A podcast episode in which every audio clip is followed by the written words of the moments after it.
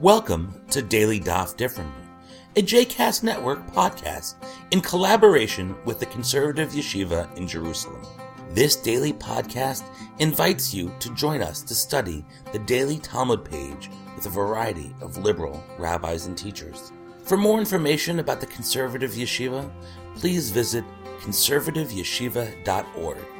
For more information about the other JCast Network podcasts and blogs, please visit jcastnetwork.org. Welcome to the Daily Daf Differently. I'm William Friedman, and today we're studying Ketubot 51. This is actually my last Daily Daf Differently podcast for now, and I want to thank everybody who's been listening so far. For this last podcast, I'm going to once again enter the deep end, looking at another sugya about rape. We will see, once again, how deeply conflicted the text is, struggling between its horror at the crime and its suspicion of the act. The Mishnah that generates this discussion is in the middle of 51a. The overall subject is now about conditions which, even if they are not explicitly stated in the ketubah, are still legally binding. So one of those clauses is Lo katav lach im tishtabai afarkinach ve'otvinach lila into uv kohenet ahadrinach limdinatach chayav shehu tanai beitin. So if a man did not write in the ketubah itself the following condition, if you are captured, I will redeem you and make you my wife again, or if the person's is the if the man is a kohen, then he has to promise that he will redeem his wife and then return her back to her home, her former home, um, even if you don't write that in the ketubah, you're chayav because it's a tanai beitin. It's a clause that the court has agreed is true of all Jewish marriages, even if it's not written explicitly.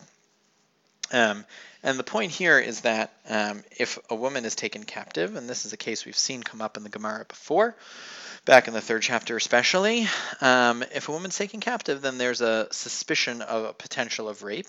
Um, and so for a regular uh, Israelite, right, a non-priest, um, he can remain married to his wife in that case because it was it was uh, forcible sexual relations. Um, but uh, but a kohen um, cannot, and we talked about this. Uh, I don't remember exactly which stuff, but we talked about it back in the third chapter. Um, so now we're going to pick up in the middle of 51a. Um, and uh, again, like I said, there's going to be a back and forth here, um, and we'll we'll try to go through it with uh, with a certain amount of sensitivity, both to the to the contemporary situation um, and also to the positions that the that the sages are going to um, promulgate. So in the middle of 51a, starts with a piska from the Mishnah, quoting the Mishnah, lo katav la you know, if he didn't write, and it's clearly going to be about this uh, this uh, tanai, this condition about uh, being taken captive and redeeming. Amar Avua de Shmuel, Eshet Yisrael shene'ensa asura leva'alah, chayshinan shemet chilatach ba'ones v'sofach beratzon. So Avua de Shmuel, Shmuel's father, said that the wife of of a Yisrael, right, meaning of a non-priest who is raped, ne'ensa, she is forbidden to her husband.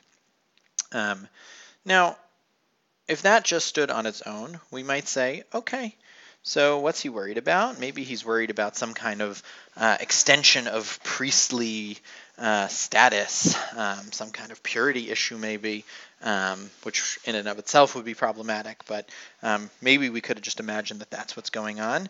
Um, but then he, or possibly the Gemara, because it changes now from Hebrew to, to Aramaic a little bit, um, gives a different explanation for why that should be. Chayshinan, we are concerned lest tchilata ba'ones, that it began as a rape, v'sofa beratzon, and ended up consensual.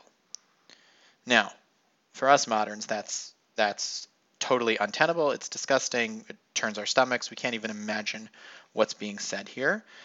Um, and maybe, in fact, um, Avu Shmuel really thought that. Maybe he really thought that that was a possibility, um, which uh, which we now just reject out of hand. Um, but I want to maybe suggest another way of understanding what's going on here. Um, and it could be that this is actually an expression of the fear that would be in the mind of the husband right? That reasonable or unreasonable.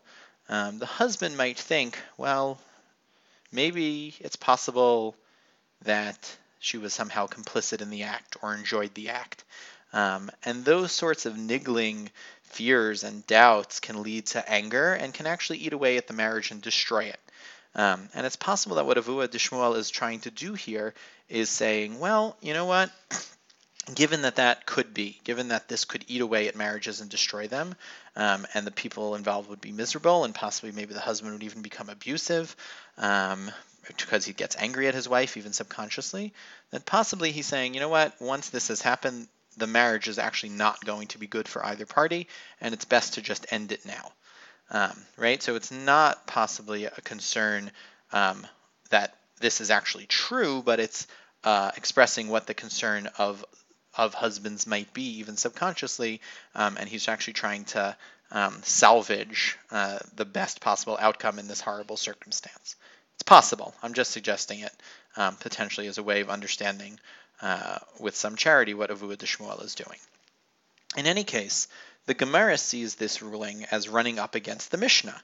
Why? Because the Mishnah itself said Otvinach lila into, I will make you my wife again. Clearly, the Mishnah assumes that a woman who was taken captive and then redeemed, even though there's a suspicion that rape may have occurred, um, is still um, is still brought back and the marriage resumes. So the Gemara says, Etive Rav la'avu adishmuel. So Rav um, attacked, right, brought a contradiction to Avu Shmuel from the Mishnah. Into. The Mishnah says that the marriage resumes just as it had before. And this is interesting. Avu Shmuel doesn't reply. Gemara says ishtik. He was silent. Now, this happens not infrequently in the Gemara, where there's a challenge from one rabbi to another, um, from a source of a greater authority, and then there's no response. Ishtik. And I always wonders, what is this ishtik? What's going on with the silence? Is it silence of assent, right? He he agrees, and sort of that's why he's silent, or is it silence of embarrassment? I mean, they do have a word for embarrassment that they say sometime, ichsif, but maybe this is also a silence that comes from embarrassment at not knowing the source or having contradicted the Mishnah or something like that. Or maybe it's a silence that's sort of like anger, right? He's like, "How dare you attack my position?" Right? I, you know, I have an answer, but you're not worthy of it, or um, I think I'm right, but I can't quite prove it, or something like that. It's not clear what's going on with the silence, but in any case, he's silent, um, and Rav praises this response. Kare Rav ale de Avua de Shmuel. So Rav applies the following verse to Avua de Shmuel. Sarim atzaru b'milim v'chaf yasimu lefihem. This is a pasuk from Job, um, which says that princes, right, people who are um, of people who presumably are wise in some way, um, stop up their words and put their and put their palm on their mouth. Right. In other words, there are some situations in which the best thing to do is to keep your mouth shut. Um, and Rav says, yes, that was the right response of Uud Shmuel. Now, obviously, it's a little self-serving, right? Because Rav is challenging him, right? And Rav has now won. But it's you know at least a way of trying to be nice to his opponent. Um, but but he really thinks here that this was the wise. It was wise not to try to contradict the Mishnah. What's interesting is that the Gemara doesn't have any compunctions about it. That the Gemara's next step is actually indeed to say, well, actually there could have been a response. Um, and the Gemara says, "My itleile meimar." What actually could Avua Dishmuel have said to defend himself against this contradiction between his position and that of the Mishnah? Bishvuya hekelu. That in fact, by a, um, a, a woman taken captive, they were lenient. In other words, maybe you can actually distinguish between the case that Avua Dishmuel was talking about, which was rape, and the case talked about in the Mishnah, which was captivity. Um, and Rashi points out that the difference here is based on your certitude. Avua Dishmuel was talking about a case where you are certain that rape occurred, right? There were witnesses to the act, presumably, somehow.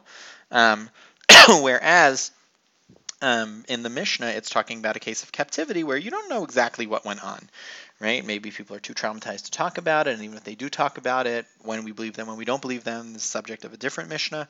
Um, but uh, but you don't necessarily know what's going what went on there. Um, and so maybe what Avua de Shmuel is actually saying here, or the Gemara is saying in his place, is that um, there's something substantive to distinguish, um, right? If, if you buy the read that I was talking about before about trying when can you save the marriage and when can't you save the marriage, right? If the rape is known, then those niggling doubts start. But if, if it's just a situation of captivity, um, then it's clear that there was violence, there was force, right? There was unwillingness, um, and uh, and we don't even know if, if rape actually occurred. Um, so that's sort of like a svek sveka, a double doubt. Um, and uh, and maybe in those cases the husband can sort of disconnect um, from what might have occurred, uh, as opposed to the original case of Abu Shmuel where he can't. Um, the Gemara, though, really, um, really seems to want to give Avu de Shmuel a hard time, and says, "No, no, no, no, no. Tell me something, Avu de Shmuel." Ula Avu de Shmuel, ones de shar yerachmana hechi mishkachat He says, according to Avu de Shmuel, um, what is the case of a rape in which the woman can return to her husband without any concern? And it says, "Kagon de ka'amri edim shetzavka mitchila v'yad sof." Um, when there were witnesses that saw her screaming from the beginning to the end. Um, and I think that this reply is potentially supposed to mock Avu Shmuel's position a little bit, right? In other words, that's a crazy situation. When would that ever happen? Why didn't the Adim step in, right? These witnesses are just standing there listening to this woman scream while she's being raped, why why aren't they stopping it, right? So I think what the Gemara is saying is like, look, we know that marriages continue even after rape, and how dare you say that all marriages where there, where this occurs, the marriage has to be over? Right? Uh, any marriage, any such marriage would end. We know that not all such marriages are required to end by the Torah, and therefore you're just wrong. You're just wrong, Avuah Shmuel. Um, it cannot be. And now the Gemara keeps pushing. It keeps pushing and pushing and pushing against Avuah Shmuel. And it says, Ufliga de Rava. This actually disagrees with another position that we know of in the name of Rava. Amar Rava, Rava said, Kol shetchilatach ba'ones v'sof beratzon, afilu hi omeret, hanichu lo she'omalei nizkakla hi socharto, muteret, my taima, yitzer al basha. So this is just an incredible statement. Rava says, anytime it begins as a rape and ends up will willingly, right, with with desire, well, you know what? Even if she says, let him be, because even if he hadn't started the rape, I would have hired him to do this. She's still permitted to return to her husband. Right? In other words, Rava is just blasting the idea that this is a reasonable category whatsoever. Right? You have to understand, I think, that he's right, the tone of what he's saying is it's so ridiculous, it's so over the top, it's so hyperbolic that he's trying to destroy it. Right? He's saying, Yeah, you know what? I don't care what you think may have happened in terms of desire. That's irrelevant. Because you know what? I think he's saying rape is rape. And the Gemara answer for or explanation is fascinating. It says the reason behind his position is Yetzer al Basha, that um, this sort of like overpowering demonic force, right, has overtaken her, right? In other words, um, even if there were some kind of crazy situation like this, um, it just it it's not realistic. It's not human um, and therefore it must be just a demonic force that doesn't change the legal outcome, right? And I think the Gemara here in the name of Rava is really trying to destroy Avuah de Shmuel and say no, marriages are going to continue. There's no such category. That concern that maybe is lurking in the back of husbands' minds, Yetzer al Basha. They just need to get over it, understand that it was there's like just a demonic force that over was overpowering here, and just move on. I think Rava is really really pushing back about it. Um, and then the Gemara has a whole nother Baraita uh, that supports this. Tanya Kavati de Rava, there's a Baraita that supports Rava. Vihi lo pasa asura. So this is talking about the case of the sota, right? The woman who's suspected of having committed adultery, but there are no witnesses, right? So there's that whole ritual in the fifth chapter of uh, of, of Bamidbar of, of Numbers, um, and it says there, Hilo pasa, she wasn't grabbed, right? So a woman who wasn't grabbed, right, who willfully went into seclusion with another man, she is forbidden to her husband until the ritual's over. Hanit pasa muteret, but if if she was grabbed, right, the implication is that um, from the Torah here, in fact, um, there is a case of forcible of forcible sex, rape, basically, um, in which case there's no impediment to her returning to the husband. Um, and then the Midrash sort of continues and says, and there has to be another case.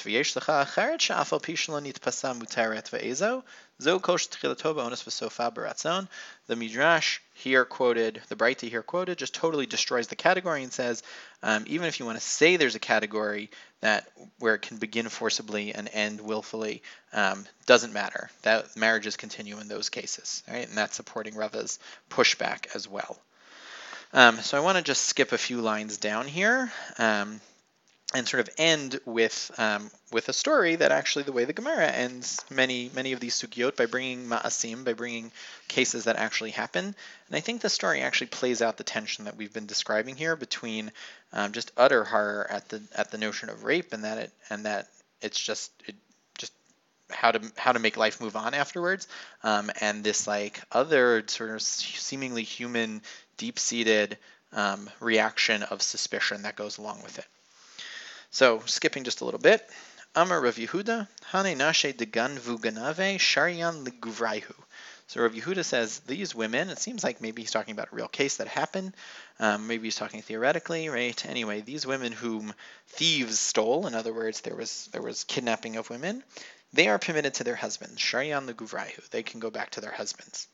Amri le Rabbanan le Rav Yehuda. So the, all of his colleagues come together and they say to Rav Yehuda, Vaha kamamtian laho nahama, um, which means, wait a second, we actually saw them bringing bread to their captors, right? They were bringing bread to the captors, um, right? Which implies a certain amount of um, desire, maybe. Um, to which his response is, Mahmat Yura. No, they were afraid. Like any niceness you see that captives doing for their captors, they're doing out of fear so that they will maybe release them. And they say, wait a second, we actually saw them bringing them arrows, right? Weapons. Um, and again, obviously, the response is, Mahmad Yura. No, there, there were threats here. There was fear here. Um, and then the Gemara sort of accepts that that's true, right? Anytime you can kind of frame it as Yira, right? Anything nice that they're doing for their captors, they're doing because they're afraid, right? But Vadai Shavkinhu Va'azlan Minafshaihu Asiran, right? But if the women actually leave their husbands and go back to these thieves, um, then obviously we know that uh, that something forbidden and and truly willful had occurred initially, um, and that's the only time that we end the marriage, right? So the sugya basically ends by saying, look, if you can reframe in any shape, way, shape, or form what has happened here, um, such that there won't be suspicion, there won't be uh, a danger of uh, of potential abuse by husbands against wives because of these deep-seated suspicions, um, then of course the marriages can continue. Um, but I think you know the the idea that people need to be protected um, from subconscious things is actually uh, subconscious suspicions. As much as we try to root them out, um, that's actually an important insight as well.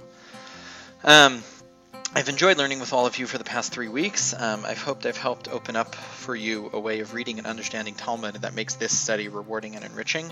Um, and I hope you enjoy the rest of the daily Daf differently.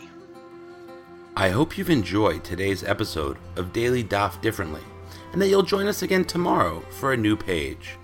The music at the open and close of this episode is Ufros from the Epichorus album One Bead, available on Bandcamp, iTunes, and Spotify.